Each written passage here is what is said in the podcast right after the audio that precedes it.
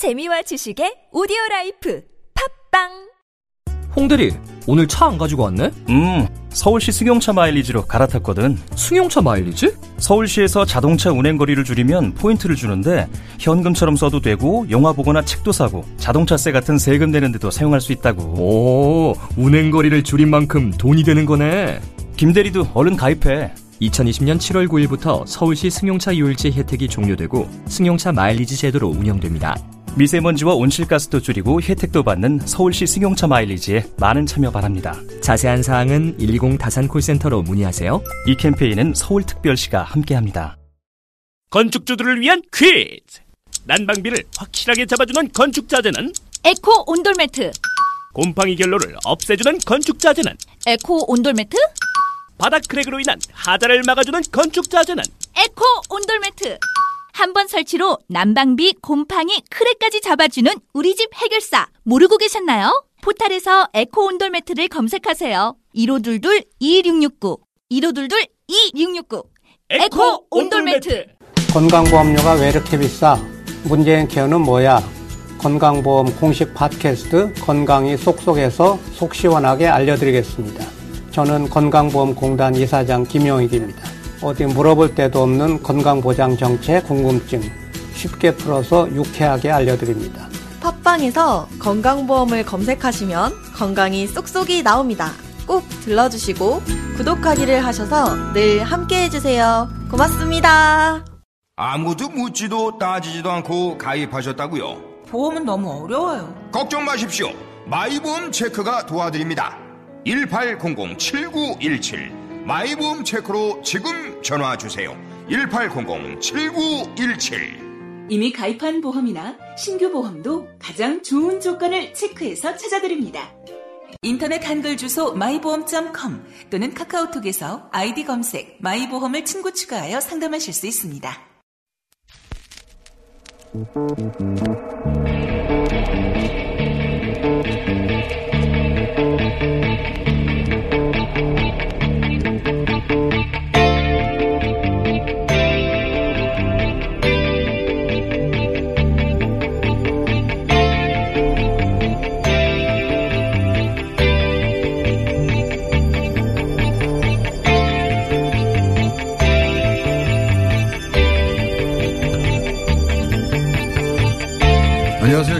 김호준입니다.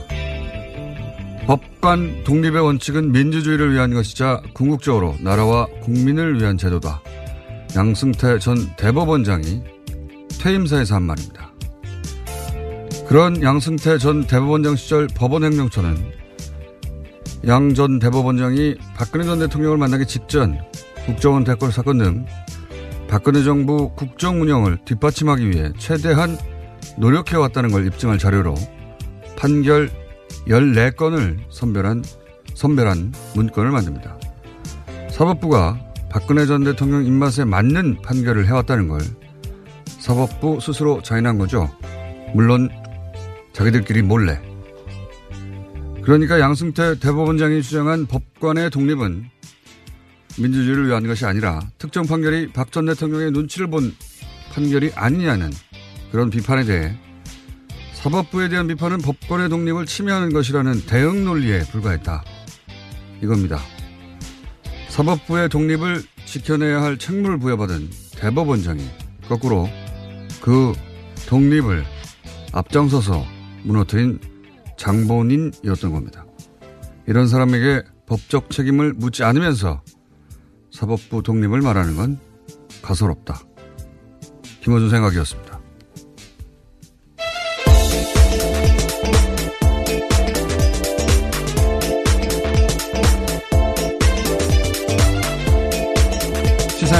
김은지입니다. 네.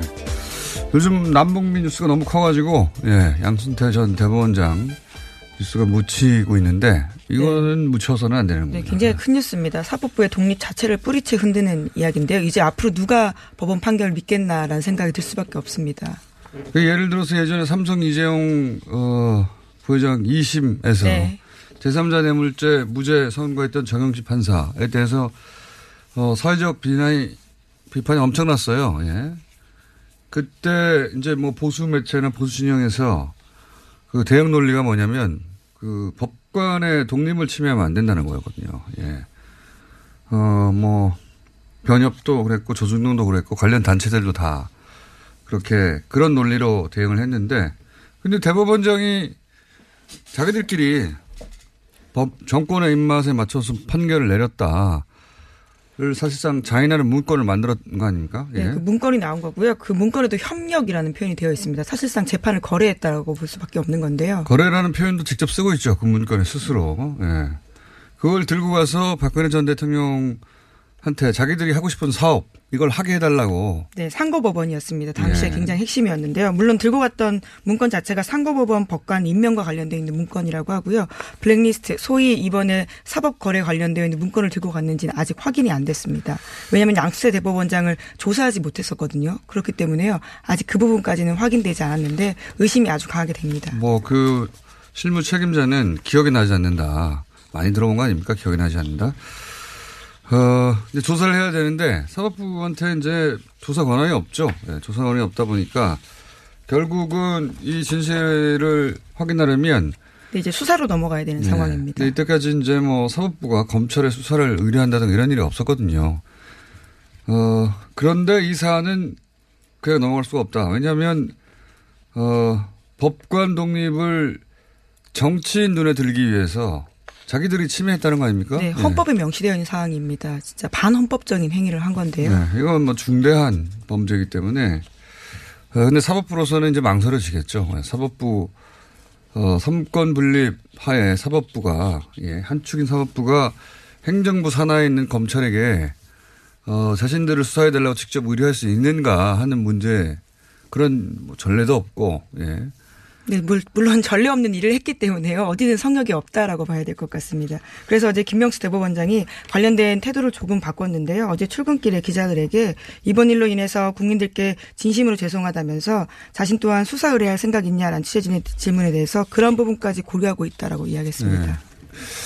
이걸 그냥 넘어가면 양승태 전 대법원장에 대한 비판에서 그치지 않고 현 대법원장에 대해서도 아니 그거 어떻게 묻고 가냐고. 네, 법원의 신뢰도 자체가 문제가 되는 상황입니다. 자 그런 큰 일이 있고요. 자 이 문제는 저희가 잠시 후에 예 어, 민주당의 판사 출신 박범계 수석 대변인과 함께 이야기 나눠 보겠습니다.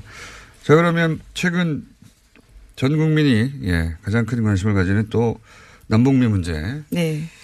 첫 번째 뉴스가 뭔가요? 예, 전해드리겠습니다. 6월 12일 북미 정상회담 준비를 위한 협상이 본격적으로 가동되고 있는데요. 판문점에선 의제 협상이, 싱가포르에선 구체적인 회담 실행 계획 논의가 진행되고 있습니다. 정보 라인도 가동 중이라고 하는데요. 북미 의제팀은 어제 판문점 북측 지역 송일각에서 이틀째 실무 회담을 열었습니다. 싱가포르에서도 양국 의전팀의 정상회담 실행 계획 논의가 늦어도 오늘부터 시작되는데요. 북한에서는 김정은의 집사, 김상선 국무위원장 국무위원회 부장이 만나고요. 또 조지프 헤이긴 백악관 부비서실장이 만난다라고 합니다. 또 폼페이오 국무장관이 지난해 CIA 국장 때 만든 CIA 팀이 별도 트랙으로 움직이고 있다고 AP 통신이 보도하고 있습니다. 아, 뭐 복잡해요 뉴스가. 근데 이게 정리를 좀 해보자면 제가 요즘 준 전문가가 됐지 않습니까? 네, 여기저기서 만난다라는 건데요. 네, 여기저기서 만난다는 건데 어, 여러 이 남북미 관계 전문가들을 만나다 보니까 제가 어, 들은 풍월이 있어서 이제 정리가 좀 머릿속에 됐습니다. 우선 어, 뉴욕 팀은 원래 거기가 이제 유엔 대포부가 있어서 예, 그렇죠. 전통적인 소통 예, 창구라고 합니다. 상시 연락하는 창구라는 얘기고 어, 여기서 현재 드러난 가장 중요한 팀은 통일각에서 만나고 있는 그렇죠. 어, 여기서 비핵화 의제를 얘기한다는 거고요. 예, 전문 외교가들이 만나고 있는 중입니다. 네. 여기서 이제, 어, 아마도 그 협정문에 담길 내용을 가지고 논의를 하는 것 같고, 그리고 이제 싱가포르에 가 있는 팀들은 무의전이나 경호라든가 뭐 아니면 끝나고 나서 기자회견을 어떻게 할 것인지 동선 그렇죠. 짜고 뭐 이런 거, 이런 거 하는 거고요. 그리고 이제 언론에 드러나지 않을 아마도 어, 정상회담 이후에도 언론에 공개되지 않을 조건들, 이런 거 민감한 거 있겠죠. 예. 그런 민감한 사안들은, 어, CIA와, 예, 통전부, 어, 여기서 지금 따로 의논하고 있다. 네. 어, 그러니까 우리가 언론을 통해서 나중에 보게 될 것은 통일각에서 그리고 민감한 아마도 물밑 조건들은 CIA와 통전, 통전부가 우리나라 국정원 CIA에 해당되는 거죠. 네, 그렇죠. 예. 요게 끝나면 폼페이오가 한번 북한에 더 가지 않겠는가. 네, 그런 전망도 나오고 있습니다. 네. 서로 오고 가지 않겠냐라는 건데요. 예. 통전부에서 김영철 부위원장은 또 미국에 가고 여기에 그 얼- 언론에서는 이제 안 나오고 있지만 서훈 국정원장이 또 중간에 문재인 대통령이 중간에 역할하듯이 그런 역할 하지 않겠나. 네, 뭐 이렇게 섭- 예. 예, 네 개의 팀이 어, 움직이고 있다. 예, 그렇게 보시면 되겠습니다. 뉴스가 여기서 누구 만나고 저기서 누구 만나고 막 복잡하게 나오는데 그렇게 네 개의 팀이 있는 것 같다. 지금까지 뉴스를 종합해 보면 그 자세한 거는 저희가 또 3부에 정세현 전 장관이 한 번 더 나오시기 때문에 어 근데 어제 일단 통일각 팀은 잘 끝났다. 뭐 이런 보도가 네, 있었습니다. 그렇게 SBS가 보도를 했는데요. 정부 관계자 말을 인용해서 그렇게 전했습니다. 미국이 요구하는 북한 비핵화와 북한이 바라는 체제 보장에 대해서 양측이 접점을 찾은 것으로 보인다라는 건데 미국 협상팀이 1차 협상, 결- 협상 결과를 본국으로 타전했고 현재 서울에서 대기하고 있는데 추가 훈령 받기 위해서라고 합니다. 네, 이 이제 비핵화와 관련된 직접적인 내용이기 때문에 서로 이제 김정은 위원장과 트럼프 대통령의 재가를 받겠죠. 이런 내용들. 자기들 마음대로 결정할 수가 없죠. 그런 얘기고요. 예. 뭐 단계가 끝나면 어 미국에서는 워싱턴에 보내고 예. 북한에서는 평양에 보내서 허가를 받고 그다음 진도를 나가겠죠. 그런 얘기를 하고 있다. 그러니까 싱가포르는 어, 열린다는 거죠. 예. 근데 참 재밌는 게 트럼프 대통령이 취소한다는 거는 자신들의 보좌진을 다 끌고 나와서 기자회견을 했잖아요. 그럼 그 정도에 맞먹는 수준으로 다시 한다라고 해야 하는데 다시 한다는 얘기는 그냥 뭐 트위터에서 한두 줄로 그냥 예, 스리슬쩍 넘어가고 있습니다. 스리, 스리 슬쩍 예, 예. 넘어가고 있습니다. 네, 관련해서 계속해서 관계가 풀리고 있다라는 시그널들은 꽤 있습니다. 미국 도널드 트럼프 행정부가 추가적인 대북 제재를 연기했다고 월스트리트 저널이 보도했는데요. 월스트리트 저널에 따르면 미국 당국자들을 인용해서 보도하고 있습니다. 북한과의 대화가 진전되는 상황에서 추가 대북 제재가 무기한 연기됐다라고 하는 건데요. 이르면 29일, 그러니까 오늘 수십 건의 새로운 대북 제재를 트럼프 행정부가 부과하는 방안 검토해 왔는데 이것이 미뤄졌다라고 합니다. 자, 알겠습니다. 또 하나 나오는 소식은 그 싱가포르에서 남북미가 만날 수 있다. 네. 이건 제가 어, 다시 한번 어, 남겨놓겠습니다. 기록으로. 싱가포르로 그 장소가 결정된 이후에 이게 이제 언론에서는 싱가포르의 뭐 접근성이라든가 보안이라든가 이런 얘기 쭉 해왔는데 그 이유가 아닐 것이다. 예, 그 이유가 아니라 어, 첫날 북미 정상회담 하고 나서 두 번째 종전 선언을 하려는 의도가 여기 있는 게 아니겠냐고 제가 어, 당일날 말했다는 사실을 다시 한번 어, 기억을 환기시켜 드리겠습니다. 네, 문재인 대통령도 지난 27일에 2차 남북 정상회담에 대해서 기자회견하면서요 관련된 이야기를 했습니다. 북미 회담이 성공하면 남북미 3자 정상회담을 통해서 종전 선언이 추진됐으면 좋겠다라는 기대를 가지고 있다. 네, 아직은 뭐 바람 수준으로 이야기를 했는데 직접 그 문 대통령 입으로 예 이거 끝나자마자 3자가 종전선언 했으면 좋겠다는 이야기는 처음 했어요. 직접적으로는 예 그런 식의 추정 보도는 있었죠 중간 중간. 네. 네, 대통령의 입으로 나온 말이기 때문에 훨씬 무게감이 있습니다. 그런 가능성이 꽤 있다. 직접 말한 이상. 어, 그러므로, 어, 제가, 어, 싱가포르로 결정된 직후에 이런 일이 있지 않겠냐고 했던 거, 예. 다시 한번 기억해 주시기 바랍니다. 예언록에 추가해 주시기 바랍니다. 될지 안 될지는 두고 봐야 알긴 하겠는데, 네, 부디 됐으면 네, 좋겠습니다. 그러니까 제가 말씀드렸지 않습니까? 점점 전문가가 스스로 되- 되어가고 있는 것 같다고. 예, 자랑 한번 해놓고요. 자, 뉴스 하나 정도 더 해야 될것 같습니다. 오늘 또 많아가지고. 아, 예. 네. 뉴스 하나만 더 하게 되면요. 이명박 전 대통령 소식 전해드리겠습니다. 이명박 전 대통령이 어제 열린 두 번째 재판에 불출석했습니다. 이미 법원에서 출석하라고 요구했는데도요. 나오지 않은 겁니다. 재판이 결국 13분 만에 끝났고요. 재판부는 이명박 전 대통령에게 제사- 재판에 나올 것을 명령한 뒤 정당한 사유 없이 계속 안 나오면 강제 구인 조치하겠다라고 밝혔습니다. 그러니까 이제 박근혜 전 대통령, 예, 보고 나서 나도 저렇게 하면 되겠구나라고 들어가기 전부터 생각하고 있었다는 거죠. 예.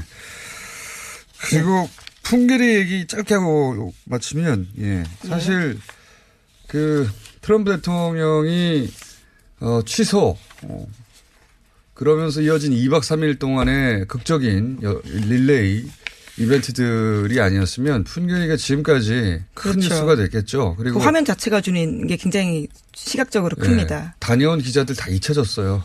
어떡합니까? 야, 어제 오전에 기자회견을 잠깐 하면서요. 관련된 뒷이야기를 풀어놓긴 했습니다. 네. 그분들 저희도 사실은 다녀온 분들 모시고 인터뷰를 하려고 그랬는데 급 관심이 떨어져 버렸습니다. 안타까운 일입니다. 예, 하지만 선도적으로 폐기 조치한 건 굉장히 큰 일인데요. 그렇죠. 이게 네. 이제 그 굉장히 상징적인 조치죠. 예, 네. 비핵화를 어, 하겠다. 이게 자꾸 이제 보수 언론에서 쇼라고 하는데 보수 정당이나 이게 과거의 영변 냉각탑 그렇죠. 폭파하고는 다른 것이 그때는 우리가 폭파할 테니 미국은 테러 지원국 해제를 해달라 이런 조건으로 맞교환한 거예요. 근데 이번에는 아무 조건을 걸지 않았거든요, 북한이. 어, 아무 조건을 걸지 않은 채 선제적으로 했는데 이건 이제 북한의 자존심이죠. 그러니까 미국이 제재를 했기 때문에 어, 또는 뭐 여러 가지 조건 때문에 한 게 아니라 본인들이 북한이 요즘 계속 주장하는 것이 스스로 결단해서 그렇죠. 예, 스스로 결단해서 본인들의 스케줄에 의해서 명예롭게 비핵화 조치를 시작한 것이다라는 걸 세계에 보여주려는 거거든요. 이 자존심인 네. 겁니다. 어제 예. 북한 노동기관지 노동신문도 그와 같은 보도를 했는데요. 우리가 정한 시간표대로 계속 나갈 것이다라고 밝혔습니다. 근데 여기에 자꾸 이제 그 제재 압박 때문에 이런 일이 있었다라고 얘기를 해버리면 북한이 화가 나는 겁니다. 북한이 이렇게 먼저 나선 이유가 그것 때문에 한 게 아니다. 우리는 우리만의 스케줄대로 하는 거다. 예. 그런 자존심이고 명예롭게 우리는 스스로 비핵화의 길에 들어섰다. 이런 거거든요. 예.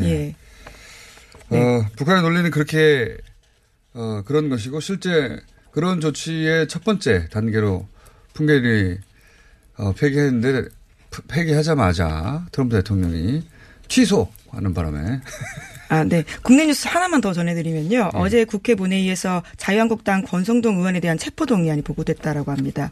이 내용에 따르면요. 강원랜드에 15명 청탁했고요. 전과 사범의 고교동창을 사회이사로 추천했다라고요. 어제 KBS가 전하고 있습니다. 종가 사범이라 하더라도 예 일만 잘하고 예 그리고 더 이상 범죄를 저지르지 않으면 되죠. 그건 네, 그런데 폭력 등 전과 사범이라고 하는데요. 뭐 그렇다 하더라도 예, 일을 못 맡을 건 아니라고 보는데 어쨌든 어 지금 체포 동의안이 어 72시간 후에 만약에 그 성정이 안 되면 자동으로 올라가죠. 예. 언제 될지는 모르겠지만 예. 예. 아무래도 한동안은 본회의 일정이 잡히지 않을 상태라서요. 예. 상당한 시간이 걸릴 것으로 보입니다. 자 여기까지 하겠습니다. 시사인의 김은지였습니다. 감사합니다. 안녕하세요. 저희는 네이버 카페 두 바보의 재무설계 이야기를 운영하고 있는 방가 이가입니다. 재무설계라고 하면 돈이 많은 분들만 받는 서비스라고 생각하시나요? 그렇지 않습니다. 사람마다 꿈의 크기가 각기 다른 만큼 그에 꼭 맞는 계획을 세우는 것이 재무설계입니다. 꿈에 한 발짝 더 다가가실 수 있도록 당신만의 재무 맞춤 옷을 디자인해드리겠습니다. 우직하고 정직하게 일하는 친구 두바보를 네이버에서 검색해주세요. 이거 차량용 핸드폰 거치대야? 응, 조인트라고 투임에서 새로 나왔는데 얼마나 편한지 몰라. 동생은 인터넷 강의 볼 때 태블릿 거치대로 쓰고 우리 엄마는 요리할 때 레시피 보는 용도로 쓰기도 해. 조인트라고? 응, 우리 아빠는 골프 스윙 연습할 때도 셀카 거치대로 쓰시던걸? 그러면 나도 헬스 할 때 셀카 거치대로 쓸 수 있겠네. one, two, three 할 때 two, 힘 세다 할 때 힘, 투, 힘. 네이버에 투 힘을 검색해보세요. 선이 꼬인 적 있어요? No, 무선인데요? 배터리가 빨리 닳지 않나요? No, 충분합니다. 통화 음질은 어떤가요? B, 크게 잘 들려요. No, B. 전화 통화할 때, 팟캐스트 들을 때 어떻게 하세요? 블루투스 이어폰 노빅을 사용하세요. 두 손은 자유롭게, 무선의 자유로움 No, B. 이제 핸드폰 찾지 말고 귀를 만지세요. 운동할 때, 운전 중에 팟캐스트에 이어폰인 노빅. 네이버에서 노빅을 검색하세요. 어렵사리 화장실에 마주하고 보니 왜 그 시간이 그렇게 오랬나? 왜 학문에 그렇게 힘을 주었나? 아, 힘을 주었다 하면 안 되겠구나, 야. 스르륵 나왔다 해야지. 어깨 동무하면서. 정말 만감이 교차하는 속에서 빅동의 추억, 미궁 장사랑에서 만나보시라요.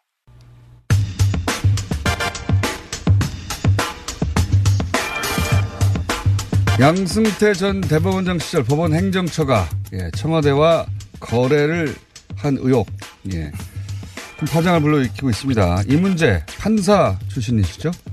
박범계 의원과 함께 이야기 나눠보겠습니다. 안녕하십니까? 네, 반갑습니다. 네. 오늘 덜 바쁘신가 봅니다. 직접 이렇게 나오시고. 아니, 안 나오면 뭐 어떻게 불이익을 줄 것 같이 이렇게 하셔야죠. 아유, 다 신났어요. 매일 일 어떠, 어떻게 이렇게 생활하십니까? 네. 익숙해지지 않습니다. 2년이 다 돼가는데. 우선 그 양승태 그 대법원장 시절 네. 어, 상고 법원이 수건 사업이었다는 얘기가 자꾸 나오는데 예. 상고 법원이 뭔데 이게 수건 사업이고 그리고 왜 어, 그 법관들은 또 당시에 그 이 상고 법원 설치에 대해서 비판적이었냐 뭐 이런 보도도 나오는데 이게 이유, 여기서부터 잘 이해가 안 되니까요. 좀 설명해 주십시오. 그러니까 이제 현재 대법원 말고 예. 대법원 밑에 고등법원이 있는데요. 그 중간쯤에 에, 그러니까 뭐 대법원으로 올라오는 사건 중에 상당 부분을 처리하는 아. 그래서 결국은 대법관 분들의 업무 부담을 어, 경감시켜 준다 이렇게 음. 포장은 돼 있지만 실제로는 편하게 에, 하기 위해서라는 그런 아, 그러니까 네. 지금 대법원까지 올라가는 그게 너무 많고. 네, 일이 많긴 일이 해요. 네. 많고. 그래서, 어, 실무적으로 중간에 별로 중요하지 않은 사건들은 중간에 상고법원, 대법원까지 가지 않고 상고법원 정도에서 처리하자. 예, 그렇게 떼어주자. 음. 근데 이제 우리 저법 쪽에 많은 여론 중에는 그렇게 일이 많으면 대법관 수를 늘려라. 음. 또는 뭐 노동법원이라든지 어, 특허 대법원이라든지 뭐 이런 식으로 해서 어, 대법원을 확장할 생각을 해야지. 네. 그렇게 뭐 중간에 애매모호한 네. 우리 국민들은 대법원을 최종심으로 하는 그러한 재판을 받을 권리가 있거든요. 네. 그러니까 이제 꼼수로 많이 비춰주고 그 상고법원은 뭐 박근혜 대통령 그 청와대에 대한 로비뿐만 아니라 그 당시 야당인 저희 저희들이 야당이었지 않습니까? 예. 제가 법사위 간사였는데요. 저희들한테도 엄청나게 로비를 했습니다. 많이 네. 시달렸어요. 법사위 간사시기 때문에 그 시절에 네. 보신 겁니다. 오늘. 아 그렇군요. 그 사항을 아실 것 같아가지고. 네네네.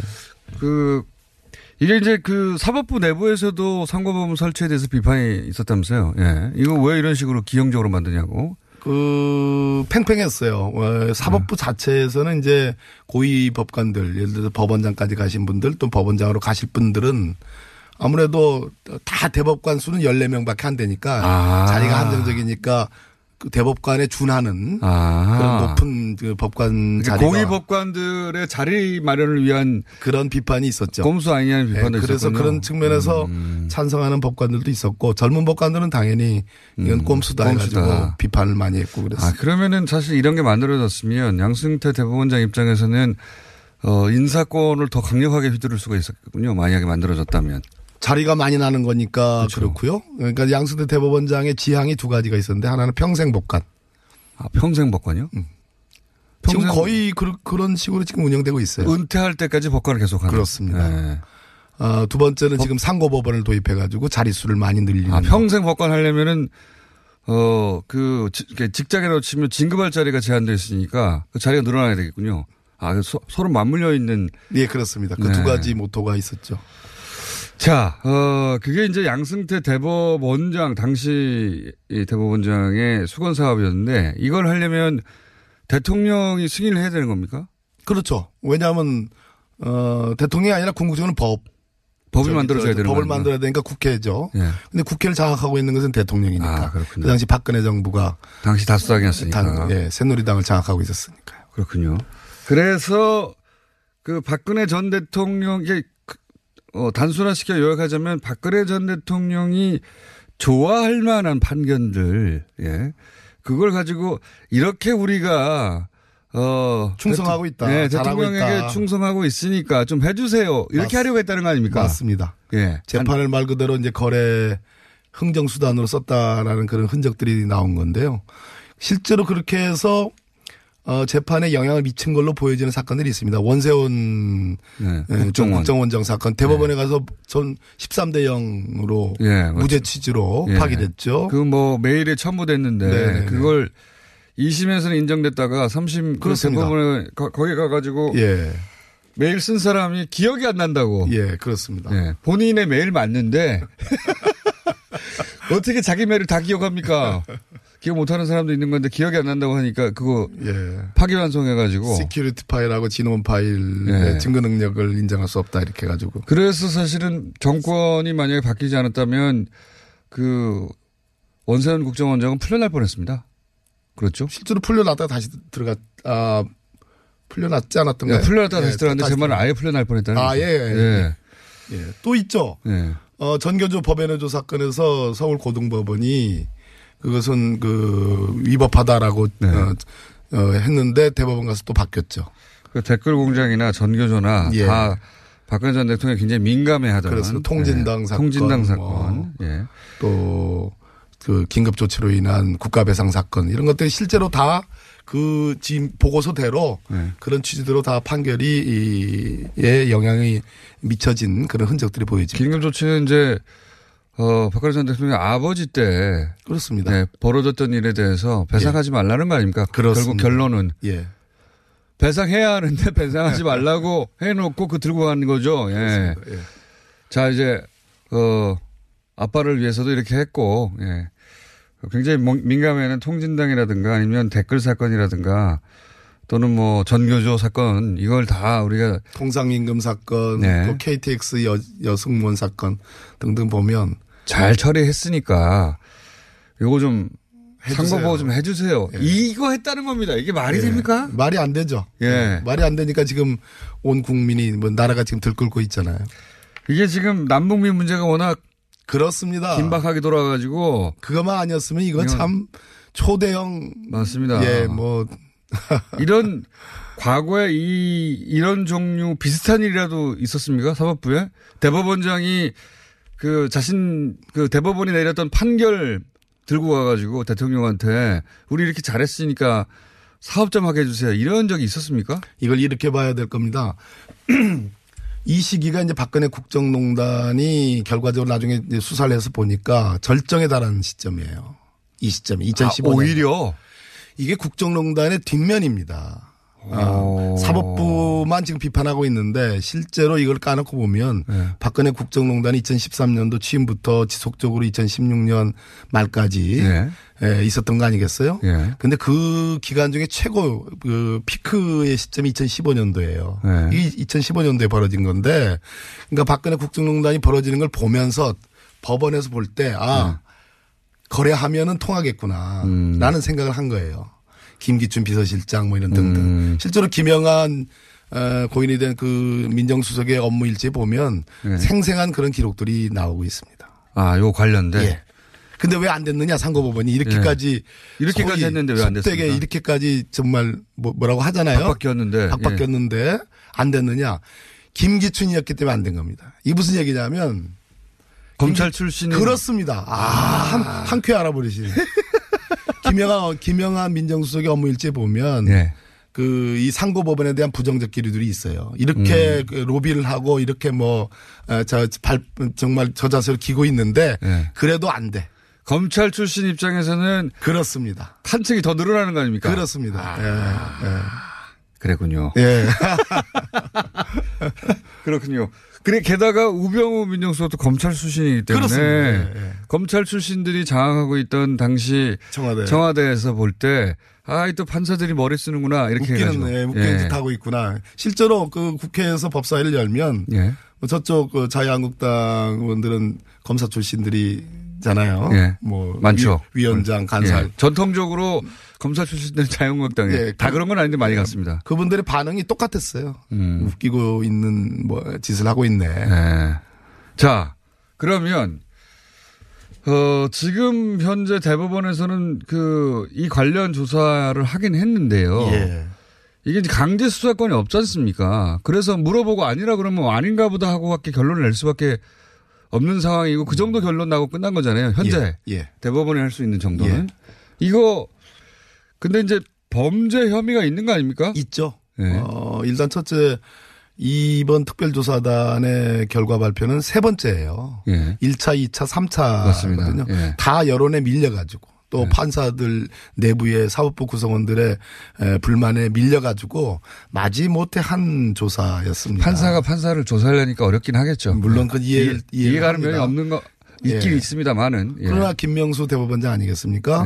지난 촛불 혁명을 통해서 새로운 정부가 구성됐고 어, 문재인 정부에 의해서 이제 김명수 대법원장 체제가 말 그대로 개혁 대법원장 체제가 출범을 했는데 밀려서 조사를 하다 보니까 이 조사 뭐 3차 조사 내용은 우리가 지금 입이 떡 벌어질 만한 경악할 만한 내용들이 나왔는데 그러나 저는 조사가 다 완전하지 않다고 봐요. 그렇겠죠. 당연히. 그렇겠죠. 뭐 아니 당사자가 기억 안 난다 그러면 더 이상 할 수 있는 게 아니고 그렇습니다. 예. 할 수 있는 게 없지 않습니까? 그 거기서 끝났다는 거죠. 기억이 안 나서 더 이상 할 수 없다. 강제 수단이 뭐 어, 없어서 그렇다라기보다는 네. 아무래도 조사하는 데 있어서 어 빡시게 빡시게 예, 뭐좀 표현이 좀 그렇습니다. 빡세게 예, 하지를 못하는 거죠. 그러니까 사정을 다 봐줘가면서 하는 에, 조사였기 동료들끼리 하는 거니까요, 사실. 예. 저는 한편으로는 아쉽고 또 한편으로는 그래도 이만큼이라도 밝혔으니까 다행이다. 라는 면이 있는데 여기서 중요한 건 여기서 끝나면 안 되는 거 아니냐는 거죠. 맞습니다. 예. 그러면 그 다음 단계로 할수 있는 게 뭡니까? 제가 보기에는 그 이런 문건들이 작성이 됐다는 것은 문건대로 실행됐을 가능성이 높다. 재판이 거래의 그 흥정 대상이 됐다라는 거. 아까 제가 실제로 재판에 영향을 미친 흔적들을 제가 말씀드렸습니다. 그렇다면은 또 블랙리스트 문제. 네. 어, 국제인권법 연구회라는 학회에 대해서 중복 감지, 중복 어, 가입을 금지한다라는 어, 공지도 했어요. 네. 탈퇴해라. 그렇다면 제가 보기에는 직권남용이 성립될 가능성이 매우 높다. 직권남용이요? 예, 네. 조사단은 뭐 범법 행위를 찾을 수 없다라고 그런 식으로 이제 결론을 냈지만 뭐 거기에 동의할 만한 법률 전문가들은 그렇게 많지 않다고 봐요. 음. 그래서 어 이제 대법원장께서 한 번 더 검토를 해보겠다 했는데 적어도 오늘쯤에서는 수사 의뢰를 대법원장 스스로 하시는 게 낫지 음. 이게 않을까. 그, 그거밖에 안 되는 겁니까? 그, 방금 말씀하신, 아직 혐의가 뭐였죠? 그 직권남용. 직권남용. 근데 직권남용이라는 게 항상 입증도 어렵고 처벌 수위도 그렇게 높지 않아서. 그 옛날 얘기고 이제 저 박근혜 국정농단이 다 직권남용으로 그렇습니까? 예. 네. 직권남용 외에는 없습니까? 너무 그렇게 뭐 아주 그냥 이게 허- 헌법을 위반한 거 아닙니까? 법권의 독립을. 아, 네. 예. 그, 그건 다른 관점이고요. 네. 우리가 이제 헌법을 위반했다고 하면은 그는 그걸로 자체로 처벌할 수는 없는 거고 네. 탄핵 사유가 되는 거죠. 지금 탄핵 사유 제가 말씀드렸는데 이거 아마 듣고서 깜짝깜짝 놀랄 지금 현직 대법, 현직 법관들이 있습니다. 탄핵서요. 그러니까 양승대 전 대법원장 같은 경우에 만약에 그 수사 결과 그 혐의가 인정된다면 직권남용죄 밖에 적용할 게 없다는 거죠. 그, 그 굉장히 무서운 죄입니다. 무서운 죄긴 예, 합니다만. 예. 그렇다고 뭐. 근데 본인이 그 만약 이게 그 의혹이 사실로 드러난다면 본인이 했던 것은 법관의 독립을 스스로 무너뜨리는 거니까 어 굉장히 중대한 범죄인 것 같은데 상징적이고 직권남용죄가 갖는 뭐랄까요 어, 아, 그런 인식이- 덜 중대한 느낌? 그런 인식이 계시는군요. 예. 직권남용에도 천차만별이니까 헌법을 유린하고 삼권 분립을 유린한 전대미문의 사태이기 때문에 직권남용 중에 최상급 직권남용이죠. 알겠습니다. 자, 어, 오늘은, 어, 지난 시절 이 일을 직접 겪으셨고, 그리고 판사 출신이어서, 어, 민주당의 박범계 의원과 이 문제 나눠봤고요. 만약에 이게 검, 대법원이 검찰에 고발을 안 하면 어떡하죠? 지금 이미 시민단체들이 서울중앙지검에 양승태 전 대법원장을 포함해서 고발을 해놨어요. 사건들이 꽤 있는데 검찰이 지금 수사를 하고 있습니다.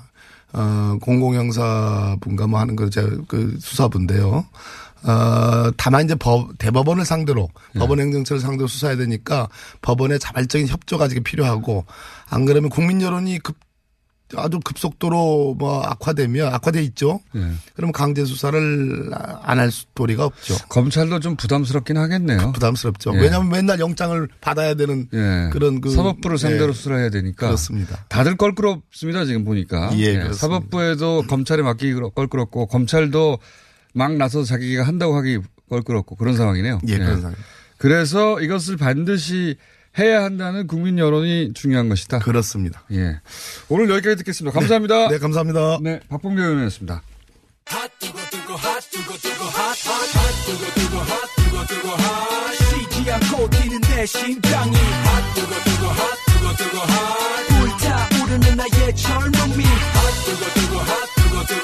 여기 내 손에 쥐고 있는 MRC 핫 아, 뜨거, 뜨거! 하태경 최고위원 오늘, 어, 중요한 또 회의가 있다고 하셔서 시간 좀 땡겼습니다. 네. 네, 오늘 뭐, 그 선대위, 선대위 출범, 출범식이 있어가지고요. 또 제가 빠져도 되긴 하지만 또, 또 야단 맞기 때문에. 본인이 없어도 잘 되지 않습니까, 거기는? 뭐 잘 될 때도 공천 있고요. 문제 그 찌그럭찌그럭 할 때 보니까 의원님이 하신 역할이 거의 없는 것 같던데. 제가 없었으면 잘 안 됐어요. 그래요? 네, 물 밑에서 제가 지금 손학규 전 대표가 선대위원장이 마지막 순간에 내가 그럼 물었을게 한 게 혹시 의원님의 공입니까? 그건 아니죠. 서로 연관이 있죠. 그러니까 이게 정치가 참 그 저도 많은 걸 배웠는데 마지막 순간에 왜 뒤집어졌습니까? 그날 아침에 뉴스공장에 나와서 출마하겠다는 말씀을 하시고 음. 그렇죠. 두 시간 후에 다시 불출마로 바꾸셨거든요. 요즘 그 유행 아니에요? 트럼프도 마지막 순간에 뒤집어지고 김정은도 그래서 왜 이분이 아니 방 아침 방송에 나와서 전날 안 한다는 것을 이제 내가 지금 출마 선언을 한 것을 확인하러 나오셨다가 맞아요. 방송 끝나고 다, 다시 여의도 가셔가지고 다시 또 안 한다고 불출마 선언했죠. 결정적으로 그 그러니까 사이에 무슨 일이 있었던지 아십니까? 저는 이제 큰 정치인일수록 이게 순간적으로 팍 입장을 바꾸기 굉장히 어렵거든요. 일단 자존심이 상하잖아요. 내가 좀전한 두 시간 전에 출마하겠다고 입장을 한번 했는데 바꾼 게 아니라 두 번 바꾼 두번 거고. 바꿨죠. 예, 1박 2일 사이에. 근데 아무튼 최근 전 세계 정치 흐름이 네. 대승적 오락가락. 이게 제가 궁금한 그러니까 것은 이유가 뭐냐 마지막에 그러니까 일단 이거부터 말씀드릴게요. 네. 이게 나는 이제 손학규 대표 자존심도 상하고 스타일도 확 구기고 이거 맞아요. 네. 맞죠. 네. 그렇지만 저는 높이 평가해주고 싶은 것이 김정은하고 똑같은 거예요. 아니 북한이 아니 이렇게 비, 비유하면 이해하기 쉬워서 그래. 아니 김정은이 이번에 트럼프가 큰 소리 치니까 깨갱했잖아요. 솔직히 얘기하면 그러니까 북한은 사실 깨갱이라고 표현하시기는 그렇고 뭐 어쨌든 뭐 이렇게 네. 꼬리를 내었는데 대법원 결정을 하였다라고 말해주세요. 그러니까 그게 네. 대범한 꼬리 내림. 대범한 큰 꼬리 내림. 어, 이 왜냐하면 그 북한이 여태까지 국가 이미지는 깡과 자존심밖에 없다. 네. 우리가 굶어 죽어도 자존심 못 버린다. 한 순간에 버렸어요, 그냥. 근데 물론 문재인 대통령이 도와줬지. 도와줬지. 굉장히 큰 결정 한 겁니다. 아, 근데. 그건 네. 높이 평, 그러니까 그걸 비난하면 안 돼요. 칭찬해 줘야 되는 게. 맞습니다. 한반도의 북한의 비핵화, 한반도의 평화를 위한 대승적 결단을 하면서 자기의 자존심까지 내려놓은 거예요. 그러니까 자존심보다 더 중요한 게 있다. 그렇지. 아닙니까? 그거보다 더 큰 대의가 있는 그러니까 거예요. 더 폭- 통이 큰 거죠, 사실은. 아, 그렇죠. 예. 자아보다도 거기다가 지금 손학규 전 대표를 어, 끌어다 저는 같다고 보는 거예요. 붙이시는- 왜냐하면 손학규 대표가 그 순간에 아침에 여기 나와서 출마하겠다는 예. 그 모드로 돌직구 했으면 근데 제가 궁금한 거 알겠습니다. 당이 굉장히 어려워졌어요. 당을 위한 대승적 결단이라고 하고. 근데 그게 왜 두 시간 만에 뒤집어졌냐 이게 궁금해. 출마할 때도 당을 위해서 나가는 것이고 나를 죽이 죽이겠다고 하셨는데 어 두 시간 있다가 또 당을 위해서 그 출마 선언을 취소하는 것. 그 사이에 무슨 일이 있었느냐. 그 두 시간 사이에. 네. 어디 전화 공천- 그 후보 등록 마지막 날이잖아요. 네. 그러니까 박종진과 손학규는 사실 벼랑 끝 싸움을 한 거예요. 그때 그래서 무공천 가능성이 높다 이렇게 한 거 아닙니까? 아 그래서 저는 사실 협박을 한 거지. 둘 사이에 한 사람 아, 양보하지 않으면 혹시 어떻게 됐는지 마지막 순간 두 시간은? 아니 저는 그래서 사실 두 사람한테 한 사람은 양보해라 네. 하는 압박을 둘 다 공천 안 될 수 있다. 그러면 공천은 안될 거 그냥 그래서 무공천 양보하지. 네. 이런 생각도 할 수 있잖아요. 근데 저는 그때 네. 형님이 양보했다. 그러니까 박종진 연락도 안 되고 전화도 안 되고 박정진 당시 어, 후보는 저희 방 저희 방송에 나와 있었어요. 그러니까 연락이 안 되는 게 아니라 어디 있는지 다 누구나 그래서 누구나 안알 수- 받았구나. 그래서 안 받았구나. 누구나 알 수 있는 상황인데 어쨌든 마지막 순간에 어떻게 됐는지 잘 모르신다. 예. 마지막 순간 두, 두세 시간 동안에. 근데 박종진이 뭐, 버텨서 이긴 거죠. 박종진 나는 그냥 이런 거지. 내가 탈당하느니 출당되겠다. 이런 마음을 먹을 수는 있어요, 박종진은. 아니 그냥- 그때는 할 수 있는 게 없었죠 마지막에 이미 그 등록이 그러니까 경선을 참여했고 어, 등록일이 시작됐기 때문에 탈당도 못하고 무소속 출마도 못하고 아니 박종진 입장에서는 이러나 네. 저러나 자기한테는 정치적으로 큰 그 남는 게임이었어요. 왜냐하면 당을 위해 대승적으로 결단한다고 내가 양보한다고 해도 아름다운 양보가 되는 것이고 당을 살리는 것이고 어쨌든 그럼 이렇게 하죠. 예. 마지막 순간의 결단의 이유는 잘 모르겠다. 하지만 결과, 결과적으로는 대승적 아, 그 결단이다. 이유는 예. 계속 밀어붙이면 그러니까 박종진은 안 물러간다는 게 명확해졌고 예.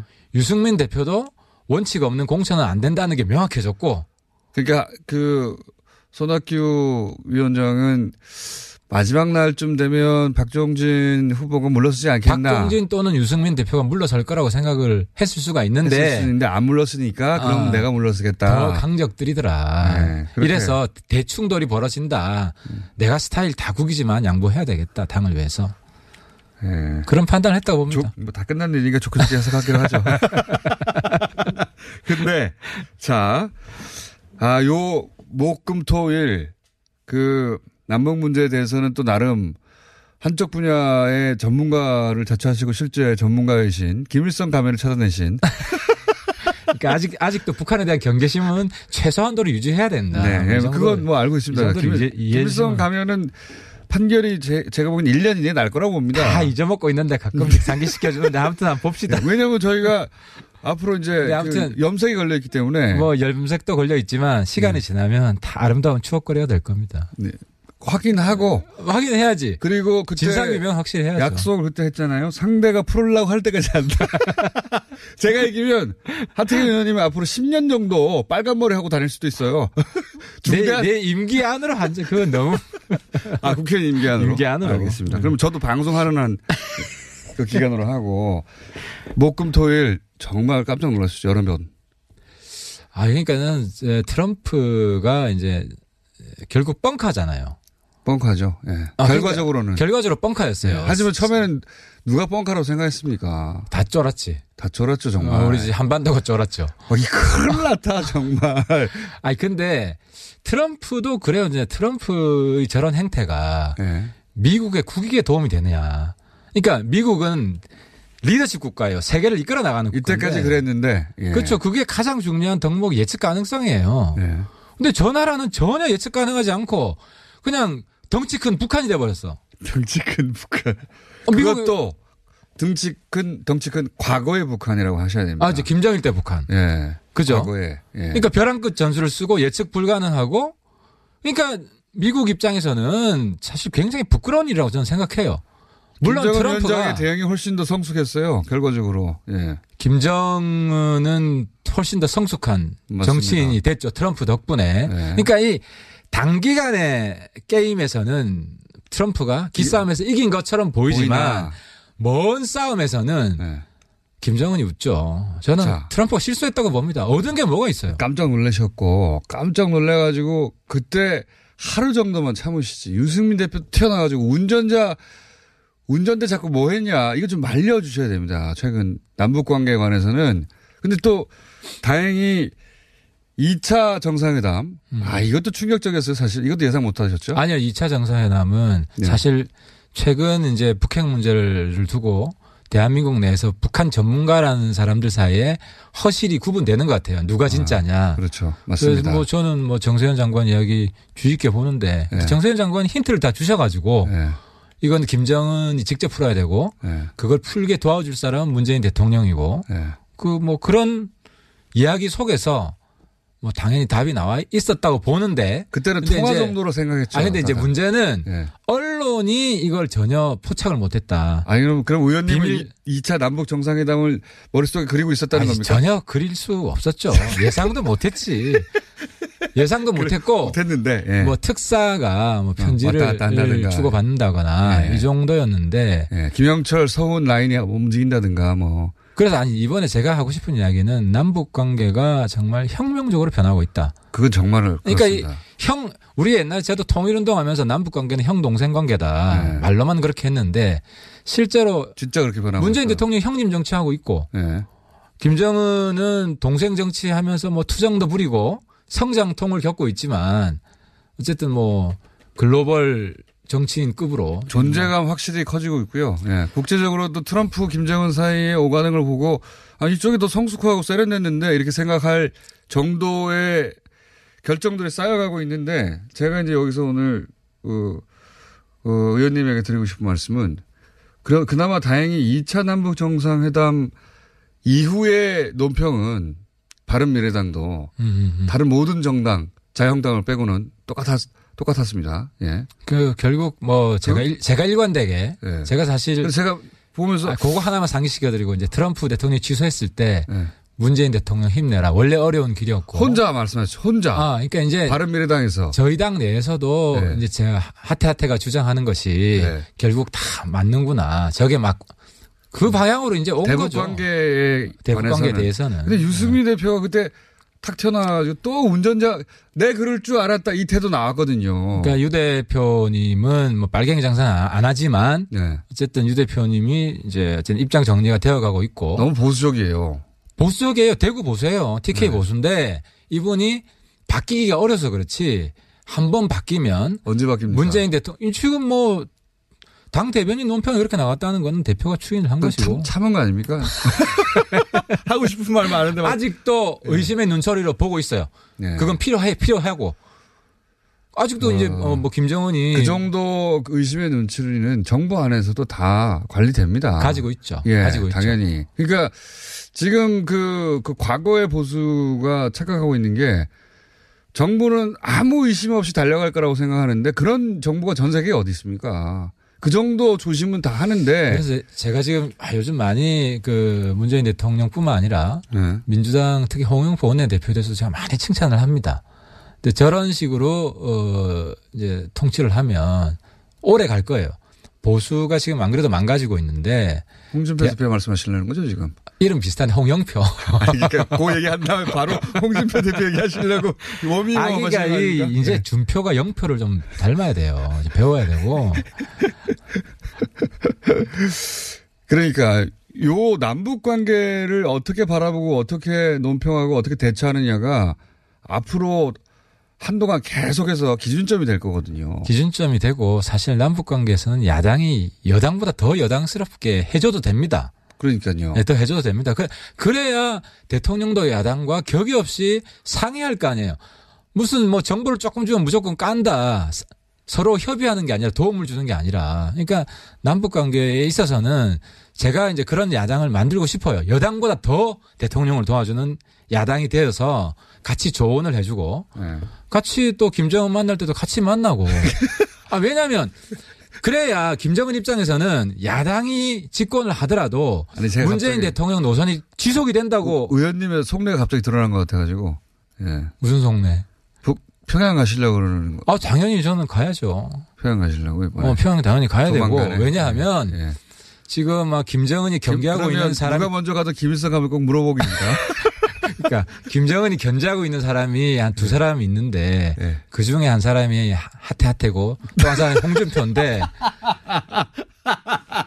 김정일 위원장이 의원님을 견- 어, 경계하고 있다고요? 아니 나한테 식칼도 날라오고 그랬어요. 뭐 근데 아무튼 그 이- 그렇다고 근데- 치고, 예. 근데 이제 정권이 바뀌어도 그러니까 이런 거지. 야당으로 혹시 정권이 넘어가도 예.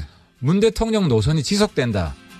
라는 믿음을 줘야, 줘야 이수 남북. 관계가 항구적 안정적으로 알겠습니다. 정착이 되는 거죠. 하태경 의원이었습니다. 감사합니다. 감사합니다.